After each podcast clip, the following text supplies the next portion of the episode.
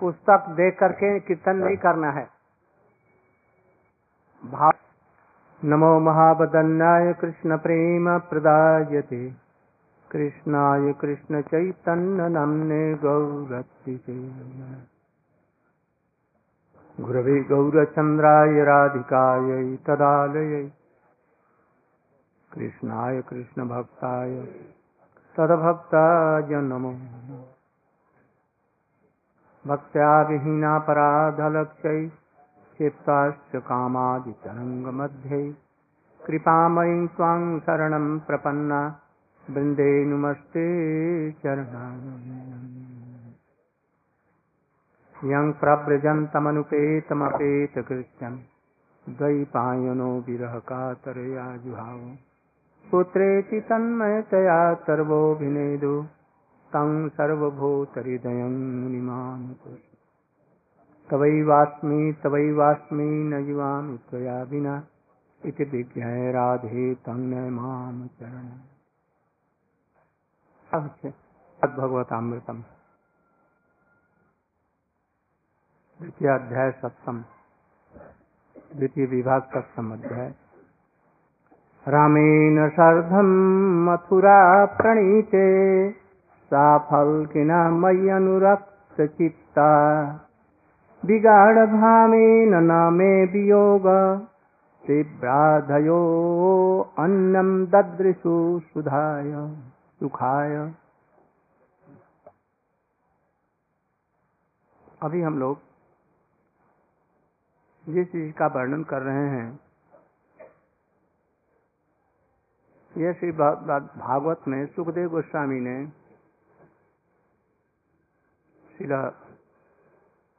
किनको महाराज परीक्षित जी को यह सब सुनाई थी। परीक्षित जी अपनी मैया को बतला रहे हैं। भक्ति की ये अंतिम सीमा की बातें बतला रहे हैं। हम लोग प्रसंग बस्ता इसको भी पाठ कर रहे हैं, किंतु बहुत से ऐसे लोग हैं, अधिकांश लोग ऐसे ही हैं, सुन तो रहे हैं, किंतु समझना बहुत बड़ी भारी बात है और करना तो और भी बात, बहुत ऊपर की चीज़ है। तभी प्रसंग आया था, इसलिए हम लोग इसको पाठ कर रहे हैं। इसके पहले हम लोगों को इन चीज़ों को समझने के लिए कुछ कुछ चीज़ें समझनी होगी। ये जो भाव हैं, इनका नाम है रागात्मिक भाव। रागात्मिक भाव। रागात्मिक भाव कहते हैं किसको? कृष्ण के, ब्रज के नित्य जो परिकर हैं उनके हृदय में कृष्ण के प्रति सेवा की कैसी उच्च स्थिति है जैसे कृष्ण भी उनके वशीभूत हो जाते हैं। उनको कहते हैं रागात्मिक जन।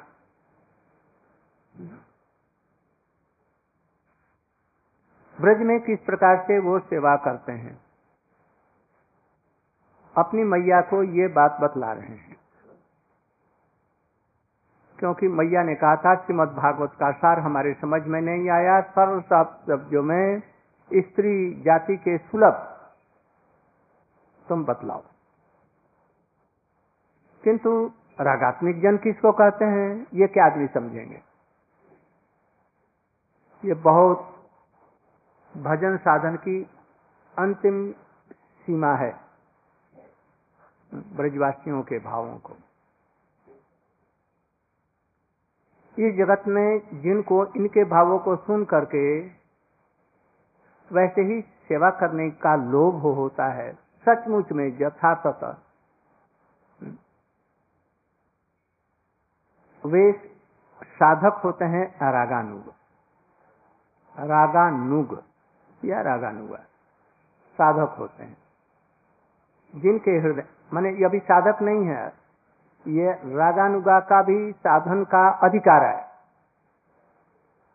जिनको लोभ हुआ। जिनको लोभ हो गया है,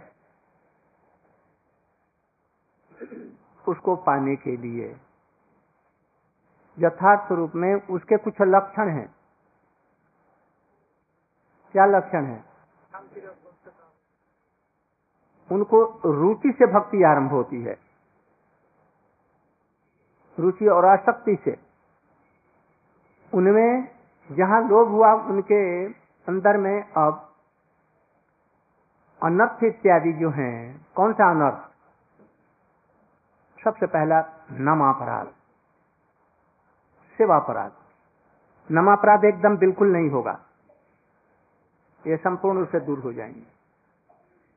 सेवा अपराध भी उनके दूर हो जाएँगे। और उनका व्यवहार कैसा होगा? उपदेशामृत में जैसा लिखा है वो मन इत्यादि बेगों को उनको दमन कर लिया है। अत्याहार प्रयास के द्वारा इन भक्ति विरोधी चीज़ों का को दूर कर दिया है। छह सत्संग उनके लिए होते हैं। कौन सा सत्संग? हाँ, ये छह संग हुआ। इसके बाद में वैष्णव के प्रति उनका क्या कर्तव्य है? कौन से वैष्णव के प्रति कौन सा उनका कर्तव्य है? कृष्ण तिजश्च मनसाद्रियत दीक्षस्त चेत। ये सब भाव हो गए हैं। इसके बाद में जो नाम में रुचि नहीं हो रही है, वो रुचि भी हो गई। और इसके बाद में वो जो भजन में जो अनर्थ हैं, कौन से अनर्थ? इसके ऊपर वाले? स्वरूप भ्रम असत तृष्णा हृदय दौर्बल्य, अपराध इत्यादि। ये सोलह प्रकार के चार चार प्रकार के एक, ये सब दूर हो जाएँगे। थोड़ा सा उनका गंध रह सकता है। अंत में ये भी दूर होगा, लय विक्षेप क्या? ये चार भी दूर हो जाएँगे। लय मैंने हरि कथा में सो जाना। भगवत ये स्मरण करने में मंत्रों को, दीक्षा मंत्र जब हम करते हैं, उसमें में बहुत से लोगों को नींद आ जाती है। हम्म? दूसरी दूसरी गजगज बातें आने लगती हैं। हम्म? लय मैंने कीर्तन करते समय तो जरा जगह रहेंगे, यदि उठ करके कीर्तन करेंगे। और बैठ करके कीर्तन करेंगे तो कभी कभी उसमें भी हो जाएगा। किंतु हरि कथा सुनने में और दीक्षा मंत्री इत्यादि जपने में मन ही मन में हरे कृष्ण हरे कृष्ण जपने से नींद जाएगी। ये भी दूर हो गया। विक्षेप हरिनाम करते समय में और हरि कथा श्रवण के समय में विक्षेप होगा। विक्षेप बने क्या? इधर का चित्त जाएगा। ठीक से चित्त नहीं रहेगा। अब यहाँ पर बैठे हैं और कहाँ कहाँ की चिंता हो रही है। विक्षेप और अप्रपत्ति इच्छा करने पर भी मन ही नहीं लगेगा। तो उठ करके हरिनाम करेंगे, चलते फिरते करेंगे, उधर जाएँगे, इधर जाएँगे, दो दो गाल बातें करेंगे किसी से, मन ही नहीं लगेगा। फिर हरिनाम को छोड़ करके दूसरे काम में लगे चेष्टा करने पर भी नहीं होगा। और कसा है? पूर्व जन्म के संस्कार के जो चीज़ें हैं वो हरिनाम करते समय में हरि कथा सुनने के समय वो ही आ जाती है मन में। और रसास्वाद। रसास्वाद मैंने क्या? हरिनाम कर रहे हैं। अब मन ही मन में आज हमारी कोई संतान, लड़का हमारी गोदी में बैठ गया, उसे प्यार कर रहे हैं। या हरिनाम करते समय बहुत से लोग या पहले खूब प्रशंसा कर रहे हैं। बड़ा नाम हो रहा है। और उसी समय में उसी की चिंता कर रहे हैं और रसास्वाद कर रहे हैं। पी के जाने के बाद भी और चार रह जाते हैं अनर्थ। वो क्या अनर्थ? पूर्व जन्म की अच्छे कर्मों के भक्ति उत्तर, सुकृति उत्तर, दुष्कृति उत्तर और अपराध। ये बहुत से अनर्थ हैं। सुकृति उत्थ माने क्या? पूर्व जन्म में आपने कुछ अच्छे कर्म किए, उसका फल मिल जाता है, रुपये पैसे अनर्गल आने लगते हैं, भजन करते समय। और बड़ी प्रशंसा देने लगता है, प्रतिष्ठा देते हैं। बस उसी के भोगने में लग जाएँगे, उसको खर्चा करने में लग जाए, जैसे हम लोग अभी कर रहे बस भजन का समय चला जाएगा। मान लें कि एक लाख रुपया देगा कोई तो खर्च तो करने पड़ेंगे। आप कर रहे थे हरिनाम निर्विकार से। अब आया जी, ये पैसा क्या पैसा क्या करूँ? हरे कृष्ण पैसा क्या करूँ? एक मंदिर बनाऊँ, एक गैया खरीद लूँ, उसे ठाकुर जी की सेवा होगी। हम्म। किसी को देखा दुखी तो क्या किया? उसको दू। इस तरह से उसके प्रविधान करने में ही समय चला जाता है। प्रतिष्ठा प्रतिष्ठाने से भी यही। दुष्कृति दुष्कृति पूर्व जन्म में की है हरिनाम करने बैठे। और फिर उसने पूर्व जन्म में के कर्मों के अनुसार में आपको कोई ऐसा रोग हो गया जब ही हरिनाम की माला पकड़ते हैं, सिर में बड़ा भारी दर्द हो जाता है। यदि सवेरे यदि छ बजे से आगे उठ गए, पाँच बजे, साढ़े पाँच बजे तो आज दिन भर अब की वजह ठीक नहीं रही। कोई पेट का रोग हो गया परिणाम करते हैं, पेट में दर्द होता है। ऐसे कितने दर्द? दांत में दर्द हो गया। इतनी तीस मारे कि हरिनाम उस समय होगा। आँख में कोई दर्द हो गया खूब ज़ोर से। आँख सूझ गई। तो समय हरिनाम की माला चलेगी ना कि दिन रात मन वहीं पर जाएगा मन वहीं पर जाएगा। हम्म? इसलिए भक्त विनोद ठाकुर जी ने कहा है क्या?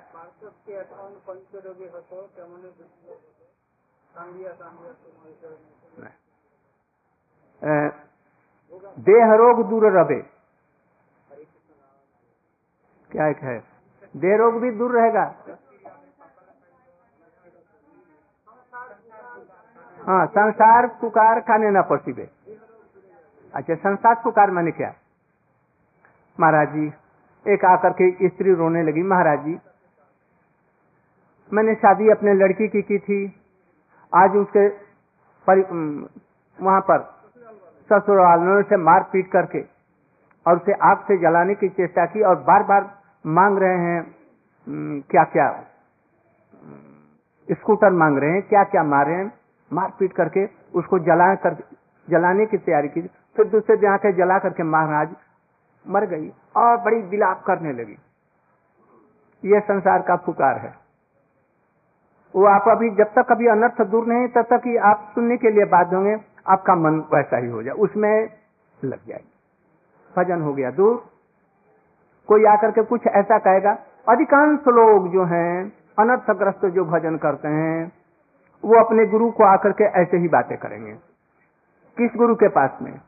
जो शिष्य अनुबदनियात अधिक शिष्य को करके, अनाधिकारी को करता है वैसे। यदि गुरु कहे जैसे जिसको एकमात्र भगवत भजन की लालसा है, वही हमारे पास हम किसी को नहीं चाहते। तो अभी ठग बक करके वो आ जाएँगे ऐसे लोग। अनाधिकारी जुट ही जाते हैं। और गुरु के चित्त को भी नष्ट कर देते हैं। तो ये सब अनर्थ हैं। और भक्ति भक्ति का अपराध। भक्ति का अपराध क्या? कि जो धन, संपत्ति, प्रतिष्ठा आती है, ये औपाधिक भक्ति का फल है, शुद्ध भक्ति का नहीं। औपाधिक भक्त माने दूसरी दूसरी कामनाओं को कर करके और संग सिद्धा, आरोप सिद्धा जो भक्ति करते हैं, उसका ये फल है। शुद्ध भक्ति का फल है कृष्ण में प्रेम लगना। बस, और कुछ नहीं। प्रीति लगना। तो ये सब जब दूर हो जाते हैं भाई, तब ये रुचि से ही, निष्ठा को भी छोड़ दिया। आदो साधु संग तो, तो साधु संग भजन क्रिया अनर्थ निवृत्ति इसके बाद में निष्ठा इसके बाद में रुचि और आसक्ति उसको हो जाती है जिसको इन रागानुगा में लोभ हो गया। अभी संसार की वासना गजगज कर रही है। थोड़ी सी कोई अपमान कर दिया तो मारने के लिए बैठे। तामसिक और राष्ट्रिक भाव परिपूर्ण रूप से हैं। ये सब अभी हैं। बल्कि उसका लक्षण ये समझो का क्या? शांति अव्यर्थ कालोत्तम विरक्ति मान्यता। उसका आभास इसमें आने लग गया। तब समझो कि सचमुच में उसको लोभ हुआ है। ऐसे कहने से नहीं हो जाएगा। और तब इसका साधन करेगा। साधन करने के समय में इसको श्रवण करे। ऐसा व्यक्ति। तब कुछ कुछ समझेगा। अन्यथा, अभी हरि नाम करो, वैष्णव की सेवा करो हरि कथा श्रवण करो, बगीचा लगाओ फूल ठाकुर जी को अर्पण करो ठाकुर जी के कपड़े सिलाई करो चाष करो। इस तरह से वैष्णव, जो गुरु कहते हैं, उस तरह से चलो। अभी अनर्थ को छोड़ो, हिंसा त्याग करो देश भाव दूर करो, लड़ाई झगड़ा भी दूर करो, तब। तब फिर जब इतना उन्नत हो गए तब। उनके लिए है। तो इसलिए ये सब चीज़ों को ध्यान रखना चाहिए। हम इसके योग्य हुए हैं कि नहीं? अभी संसारिक वासनाएँ हैं।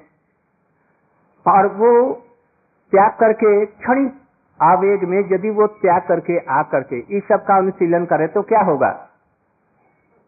फिर संसार में एकदम नीचे चला जाएगा। घर में नहीं जाएगा स्त्री के पास, किंतु ऐसे ही दुष्कर्म में वो लग जाएगा। क्योंकि उसकी स्प्रियाएँ संसार से नहीं निकली हैं। इसलिए ये सब विचार करके और तब ये सब सुन करके कर किया इसलिए इनको समझने के लिए ही उन्मुखता आनी चाहिए। कृष्ण भजन की उन्मुखता। उन्मुख नहीं रहने से भाई साधारण रूप में वैदिक भक्ति का साधन भी नहीं होगा। इसलिए वैधि भक्ति के साधन को अच्छी तरह से करो। इसलिए भक्त विनोद ठाकुर जी ने लिखा विधि मार्ग रथ जाने स्वाधीनता, रत्न दाने, राग मार्ग, राग मार्गे करे इसीलिए कहा। इसलिए साधारण चीज़ नहीं है। इसलिए ऐसे व्यक्ति ही त्यागी हूँ। चलो, भक्ति सिद्धांत सरस्वती ने हम लोगों के कल्याण के लिए, अनाधिकारियों को भी अधिकारी बनाने के लिए आश्रमों की प्रतिष्ठा की। उन आश्रमों में भी अब धीरे धीरे कुछ दोष आ रहे हैं। उन दोषों से सजग रहकर, सावधान रह करके हम लोगों को भजन पथ पर चलना चाहिए। अब श्री कृष्ण ऐसे रागात्मीय जन गोपियों के प्रेम की महिमा को कुछ बतला रहे हैं। ये कितना ये उच्च गोपियों के भाव हैं। रामेण सार्धम मथुरा प्रणीते। सफल किना? मई अनुरक्त चित्ता, बिगाड़ भावेन न मे वियोग तीव्राधयो अन्यम ददृशु सुखाय। कितना बचिया कितना बजा साढ़े साढ़े छ। पौने सात। हम्म। कब की बात है? ये बात है द्वारका की। कृष्ण अपने नित्य लीला में प्रवेश करेंगे। और उस समय में वे शांत मुद्रा में बैठे हैं। और उसी समय में उद्धव आए। उनको कुछ इंगित से ये मालूम हुआ ये कृष्ण अब अपने नित्य लीला में प्रवेश करने वाले हैं। कृष्ण ने उनको अपने लीला के बाद भी, अपरकट लीला में बाद प्रवेश के बाद भी इनको उपदेश दिया कि तुम अभी इस जगत में रहो। उद्धव जी को। और श्रीमद भागवत के एकादश स्कंद के छ अध्याय से लेकर के उनतीस अध्याय तक उनके उपदेशों का वर्णन है, जिसको आ, कौन ऋषि? मैत्रेय ऋषि ने भी श्रवण किया था। कैसे साधक को होना चाहिए? कैसे उनके कर्तव्य हैं? उनमें दत्तात्रेय और उनके गुरु का उपदेश चौबीस गुरुओं का उपदेश कैसे भजन करना चाहिए? ये सबका उदाहरण दे दे करके त्रिदंडी उपाख्यान इत्यादि उन्होंने सुना। बेस्या का वो स्थान, पिंगला का, सर्पों का, पृथ्वी का, वो सबका उदाहरण दिया और उनको भजन करने के तरीके बतलाए।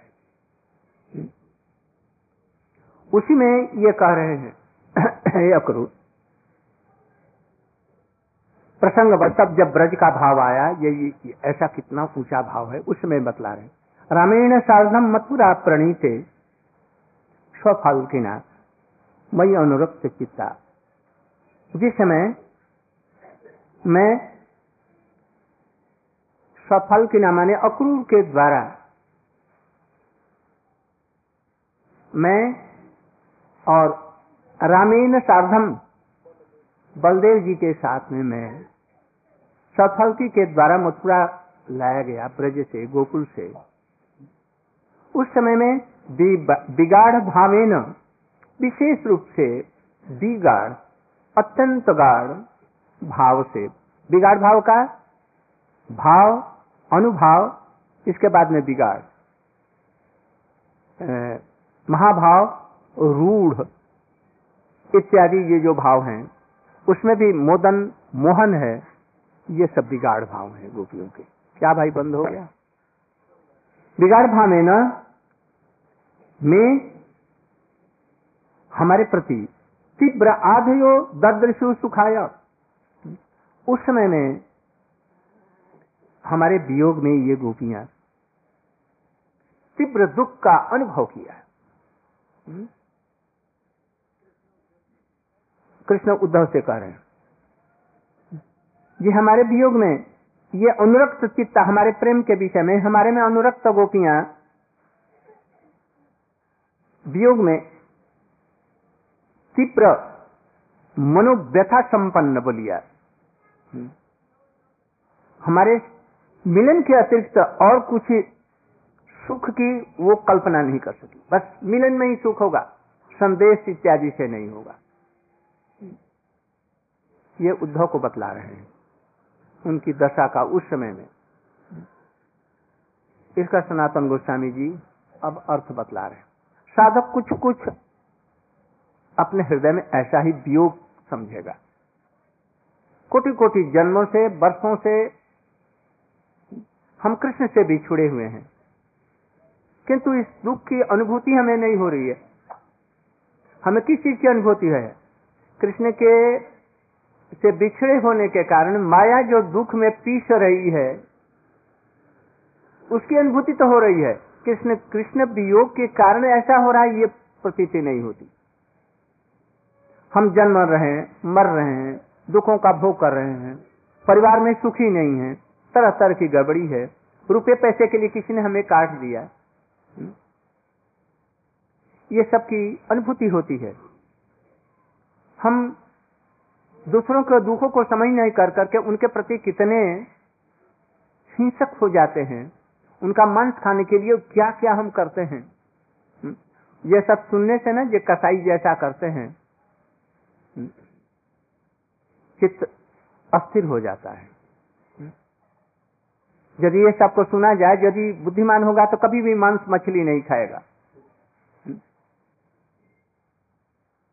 पशुओं को बांधकर, उनको जकड़कर, उनके मुख बांधकर, गर्म पानी की धारा दी जा रही है। उन्हें कुएँ में ढकेल करके निर्बल कर दिया जाता है। इसके बाद में सब उसके चमड़े जीवित रहने पर ही उसको खेच लिए जाते हैं। गर्म से लाल कर ये मांस लाल हो और स्वादिष्ट हो। बच्चों को भी उनके। ये करते उसका फल कहाँ जाएगा?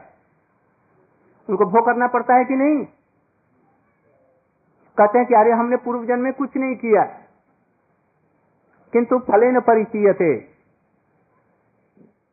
फल से मालूम पड़ता है कि उनके पूर्व जन्म के कैसे कर्म थे।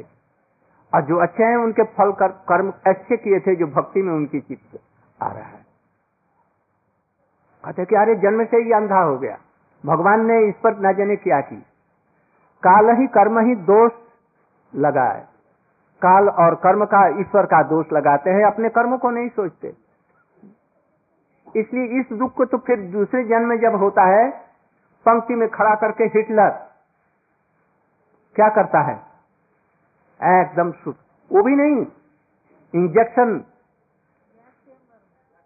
लगा करके और उनको परीक्षा करते हैं। जीवित रहने में उनका ये काट करके निकाल करके दूसरों को प्रत्यारोपण करने का ये सर्जरी सिखाते हैं उन्हें। पशुओं की भांति, जैसे पशुओं पर होता है। उस समय ये याद होता है। इनका यही फल होता है। इसलिए किसी के प्रति सताओ मत, हिंसा मत रखो, ये सब चीज़ें। ये सब तो मालूम होगा, किंतु भगवत विरह में ये हो रहा है। भगवत में, भगवान को भूलने से ऐसे ये दुख हो रहा है, ये समझ में नहीं आता। ये कौन समझाएगा? ये भक्त लोग समझा सकते हैं। पहले इसी की ज़रूरत होती है भजन राज्य में। तब पहले ये समझ करके, तब भजन में प्रवृत्ति हो। नहीं तो खाओ पियो मज करो, दिन रात अर्थ कमाओ और फिर उसी में डूब करके मरो। ऐसी बुद्धि भी नहीं, सुनने में बुद्धि नहीं आएगी। तो ये सबको क्या सुनेंगे? इसलिए वो बतला रहे हैं।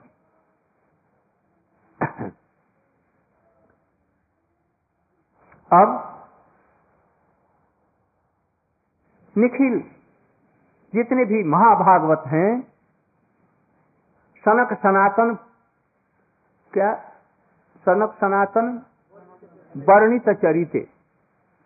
राधा जी के चरित्र को सनक सनातन जैसे ब्रह्मा के आदि संतान और बाल ब्रह्मचारी, ये लोग इनका चरित्र वर्णन करते हैं। और साधुत्व चरम सीमा, प्रेम की चरम सीमा जिनमें है। ऐसे गोपियों का महात्मा यहाँ पर कृष्ण बतला रहे हैं।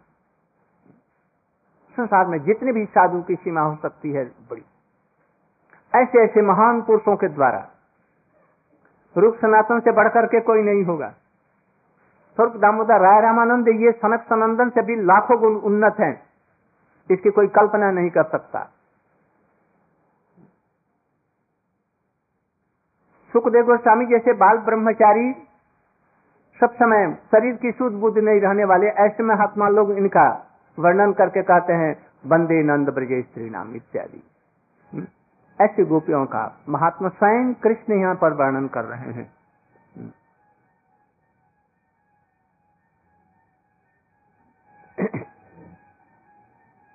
अक्रू, सफल की मैंने, उनका नाम है दूसरा अक्रूर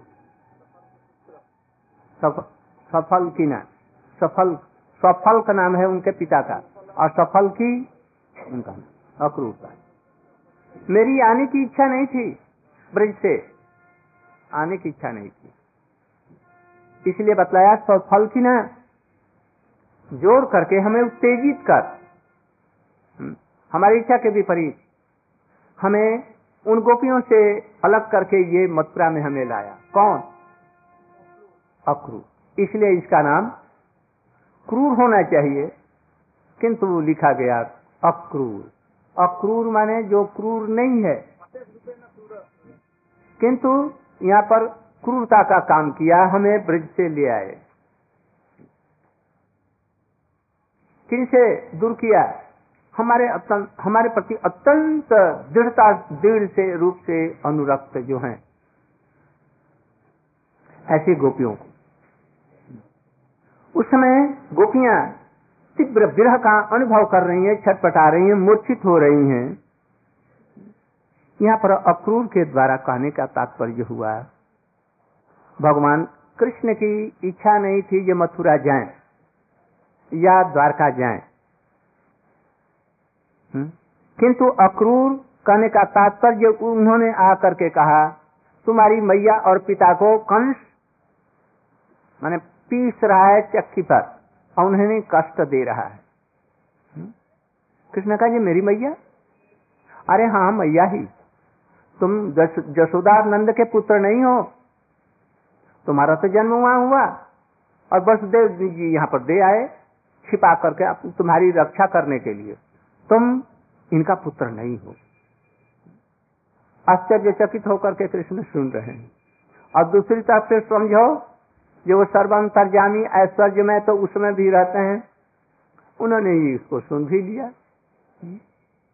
जब उत्तेजित किया है तो ये उत्तेजित नहीं हुए, बल्कि राम उत्तेजित हुए।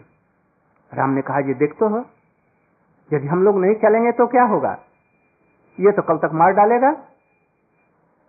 तो यदि हमें उनको रक्षा करने की सामर्थ्य है तो उनको ज़रूर मारना चाहिए। हम्म? चुपचाप बैठना नहीं चाहिए। यदि हमें सामर्थ्य नहीं होती तो वो बात नहीं थी। हम लोग नहीं जाते। किंतु सामर्थ्य जब है तो ज़रूर इसका प्रतिकार करना चाहिए।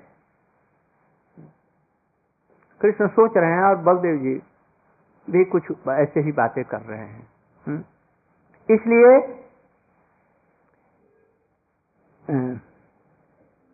उसने अपराध किया और ज़बरदस्ती हम लोगों को ले आया, घोड़ों को हाँक दिया, गोपियाँ ताकती रह गई हम्म। तो उस अपराध को, वो जादव पुत्र है ना, यदवंशी के लिए कहा दूसरी बात सचमुच में हम लोग यदि नहीं जाते तो सारे जादवों को नष्ट कर देता देवकी और वसुदेव को भी मार डालता। ऐसा भी हम लोगों ने कुछ विचार किया। इससे भले ही हमारे माता पिता न हो, किंतु हमारे माता पिता के मित्र हैं, संबंधी हैं। दोनों भाई हैं, इसलिए मित्र हैं। इसलिए इनका उपकार करना चाहिए। इसलिए हमने इनका अपराध सहज कर लिया। हाँ? इस महाअपराध को। ऊपर से कुछ नहीं कहा, किंतु मन में तो उनको बड़ा दुख हुआ। इसलिए अक्रूर को इसका फल चखना पड़ा था अंत में, द्वारका लीला में। उनको द्वारका से निकल करके भागना पड़ा। हम्म?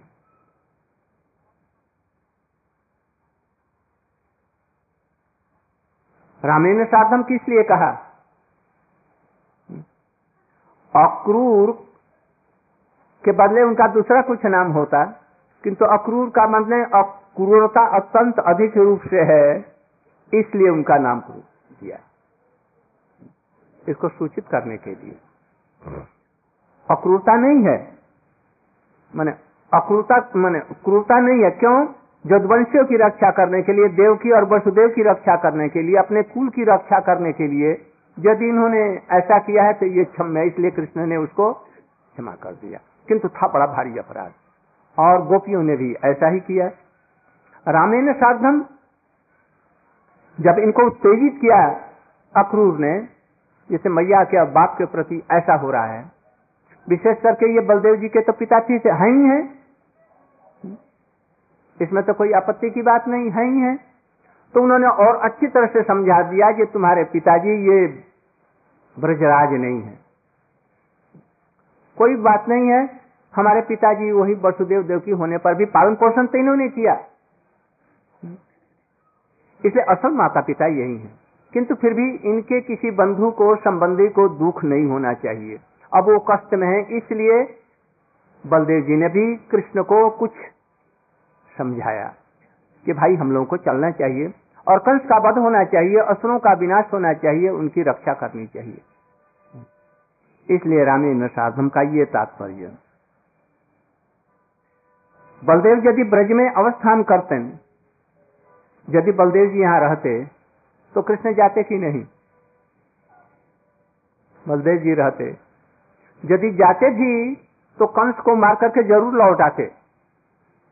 निश्चित था। किंतु बलदेव जी भी चले गए इनके साथ में। बलदेव जी बल्कि आगे आगे चल रहे हैं। जिस समय रथ से कृष्ण उतर करके गोपियों को संतना देने के लिए गए। बलदेव जी रथ पर बैठे हुए यदि बलदेव जी भी उतर जाते तो क्या होता? हो सकता कि नहीं लौटते। किंतु बलदेव जी प्रतीक्षा करेंगे, हमारा भैया कब आएगा? भैया कब आ रहा देख रहे हैं। नज़र उन्हीं के तरफ़ में है। और अक्रूर जी करें अरे भाई, अभी कन्हैया नहीं आया। अभी वो नहीं आया। बलदेव भी सोचे अभी तक नहीं आया। कहीं उनकी बातों में पढ़ करके न आए। हम्म? हो सकता है कि बलदेव जी जरा निकट तक जाने की हाँ गोपियों का समाज देख करके वहीं पर खड़े हो प्रतीक्षा कर रहे हैं। ऐसा भी हो सकता है। इसलिए यहाँ रामेण सह, राम का भी इसमें आता है, ब्रज आने का। मेरी इच्छा नहीं थी एकदम, ये भाव उसका। दूसरी बात, एक और बतला रहे हैं।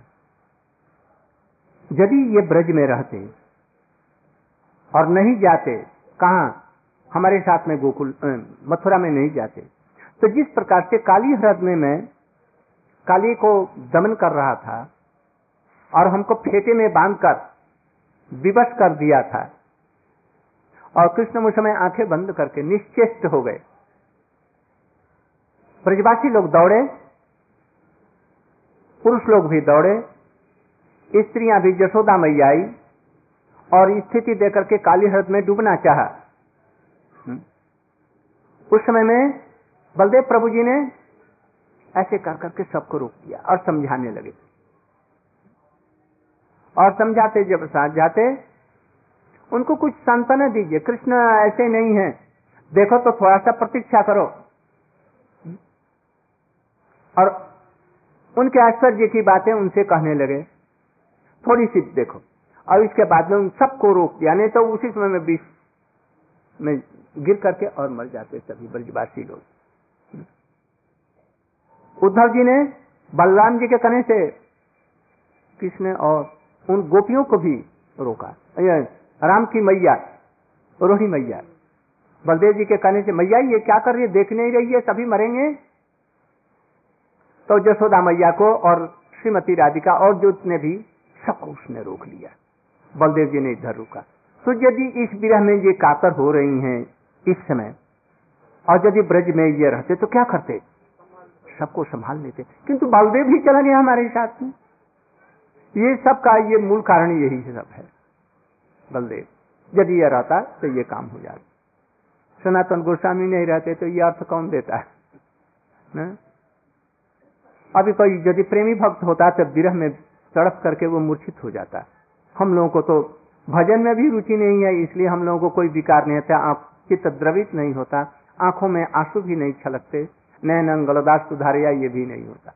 इसलिए हम लोगों को समझना चाहिए बहुत अपराध है। जैसा भजन होना चाहिए, ऐसा भजन नहीं हो रहा है। जिस प्रकार से हमें संसारिक कार्यों में रुचि और उत्साह होता है, भगवान की कथाओं में ऐसा रुचि और उत्साह नहीं होता है। इसीलिए हम लोगों का भजन नहीं आरंभ होता है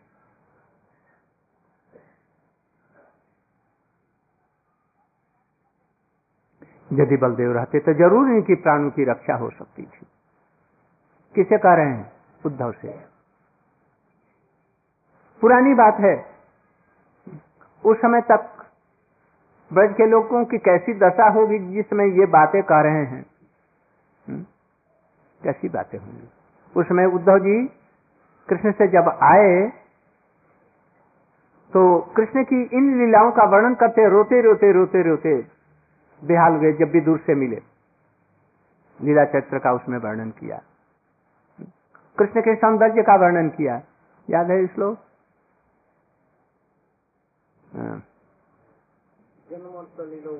हाँ। उसी समय में बहुत से श्लोक है बड़ी करुणा के हैं। उनका है और अर्जुन का है। दोनों का करुणा से भरा हुआ। ब्रज की लीलाओं से वो तो, विरह का एक समुद्र है वो दोनों चीज़ें हम्म। अब बलदेव जी वहाँ नहीं है। कह रहे हैं उद्धव को बलदेव भी यही हमारे साथ में है। अथवा राम के प्रति अक्रूर माता पिता प्रति यादव वंश जात बंधु वर्ग कंस सहित परम दुख और भय आदि विषय विज्ञापित कर यह था कि बहन हाँ। ये राम के प्रति बलदेव को यदि रात में अक्रूर पहुँच करके उनके माता पिता को हृदय पर छाती पर पत्थर रख करके दल रहा हो और उन्हें हथकड़ी और बेड़ी से जकड़ दिया है और रोज अपमानित और गालित देता है। ये सब बातें नहीं सुनाते बलदेव को तो बलदेव जी जाने के लिए तैयार नहीं होते और कृष्ण को भी नहीं होता। तो ये उत्तेजित करने के लिए ये सब बातें हुई?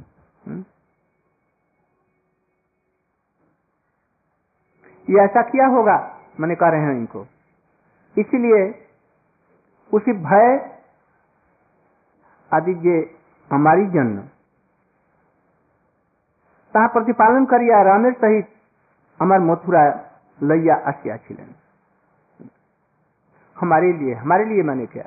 वो सोचा होगा, यही तो जो इनके माता पिता हैं जादव इनके वंश के हैं, ये गोप वंश के तो है नहीं।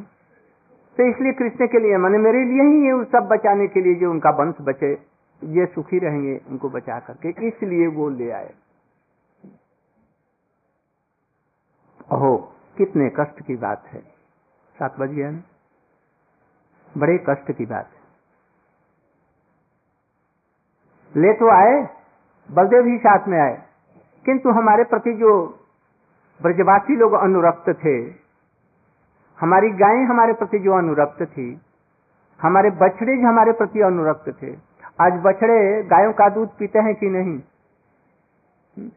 किसी कवि ने लिखा है। अब ब्रज में कोयल नहीं बोलती, कुहकती।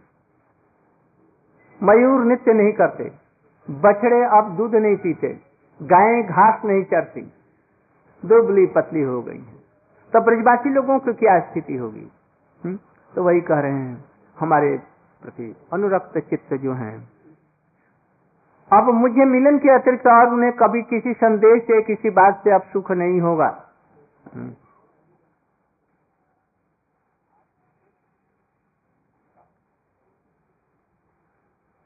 वे गोपियाँ हमारे बिना अब किसी भी वस्तु की तरफ़ में नहीं देखती हैं। क्या चिंतन करती है, बस मेरी चिंता। और संसार के किसी भी विषय में, सुख में, दुख के लिए किसी भी प्रिय वस्तु के लिए, उनका कोई प्रिय वस्तु नहीं है। हम लोग के साधन भजन घर छोड़ करके आए हैं। अभी कृष्ण को छोड़ करके हमारे कितने प्रिय वस्तु हैं। हमारा कोई धर्म की मैया है, कोई धर्म की बहन हो गई किसी का धर्म का भाई है, किसी का धर्म का बेटा भी है। कितनी बातें हैं। भगवान के प्रति उतनी ममता नहीं हुई जितना इन सब के प्रति। यदि आप इनसे हमको नहीं मिलने देंगे, मैं मठ में नहीं रहूँगा। यदि ऐसी कड़ाई होगी, अरे ये ब्रजवासी लड़के हैं, उनको मैंने गोदी में उठा करके प्यार किया तो इसमें क्या हो गया? एक त्यागी लड़का घर से माता, पिता, भाई, बंधु को सबको छोड़ करके, जहाँ कोई छोटा सा बच्चा देखता है, लपक करके उसके गोदी में उठा करके उसका प्यार करने है, चुंबन। अच्छा ये बुरी क्या चीज़ है? किंतु भक्ति की दृष्टि से बहुत बड़ी बुरी चीज़ है। उसकी भावनाओं का पता लगता है कि कहाँ है ये। वो कृष्ण के लिए कहा होता कोई साधन भजन करने का भाव होता? कृष्ण की सेवा में तन्मय होता? उत्साह होता? तो समझा जाता, ये तो है नहीं। तभी चित्त वृत्ति बहुत। ऊपर से देखने में अच्छा है। महिलाएँ कहें, आ, ये बहुत साधु महात्मा जी हैं। हमारे बच्चों को प्यार करते हैं, गोदी में लेते हैं और क्या देते हैं? लेमन जूस देते हैं। वाह वाह गोदी में भी खिलाते हम्म। साधु संत देखेंगे जी, ये बिगड़ गया। कहा जहन्नम में जा रहा है? हम्म। इसलिए गोपियों का कोई कृष्ण के अतिरिक्त और कहीं भी इधर उधर नहीं, चित्त जाता है, न आँखें जाती हैं, न भाव जाता है, न कुछ होता है। ऐसा गोपियों का इसलिए। कोई भी उन्हें सुखकर चीज़ भी नहीं लगती है। पृथ्वी की कोई चीज़ ही नहीं मालूम होती है। रुपया, पैसा, धन, संपत्ति, है? हम लोगों को, जहाँ ठाकुर जी को परमान्न और खीर और रसगुल्ला और क्या एक यहाँ पर, रसमलाई और वहाँ पर विश्राम घाट में एक खुरचंद। जहाँ हमने सुना या देखा तो मुख से लाख तक पकने लग जाएगा। कृष्ण भक्तों का सनातन गोस्वामी रूप गोस्वामी का ऐसा होगा। उनके लिए ये दुख में डूबे हुए हैं। हा कृष्ण हा राधे कह रहे हैं कि कब मिलेंगे? हम्म, और रो रहे हैं तड़प रहे हैं। इनको अच्छा नहीं लगेगा। उनके लिए कोई भी चीज़ संसार में कुछ सुकर नहीं है। कृष्ण के विरह में कृष्ण के साधन के विरह में। भक्तों का भी कुछ न कुछ ऐसा होना चाहिए। अर्थात, एक मैं, एकमात्र मेरे सिवा जो कुछ वो दर्शन करती हैं, उनको दुख मालूम होता है। कहीं भी सुख नहीं होता। यह तो परम परम दृश्य विषय, वियोग क्योंकि ये जो मैं उनका सबसे जो प्रियतम हूँ, मेरे वियोग में उन्हें कुछ भी अच्छा नहीं लगता। कोई भी सुख नहीं लगता है। ये उनकी दशा है। कृष्ण इसी को उद्धव को समझाना चाहते हैं और सनातन गोस्वामी विशेष रूप से समझा रहे हैं। आज यहीं तक रहे। वंशा कल्पतरु आज कीर्तन है? कहा? द्वारकापुरी में कीर्तन। में सब लोग जाएँगे। आज आइए तो